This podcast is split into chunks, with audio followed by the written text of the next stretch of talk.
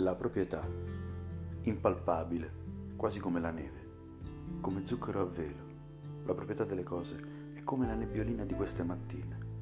L'auto a noleggio, la casa ipotecata, il telefono a rate, la vacanza finanziata, perfino la vita di dolore e immobilismo. Commissioni e giudici costituzionalisti decretano chi è libero di poterla finalmente lasciare, sempre che l'Ips sia d'accordo.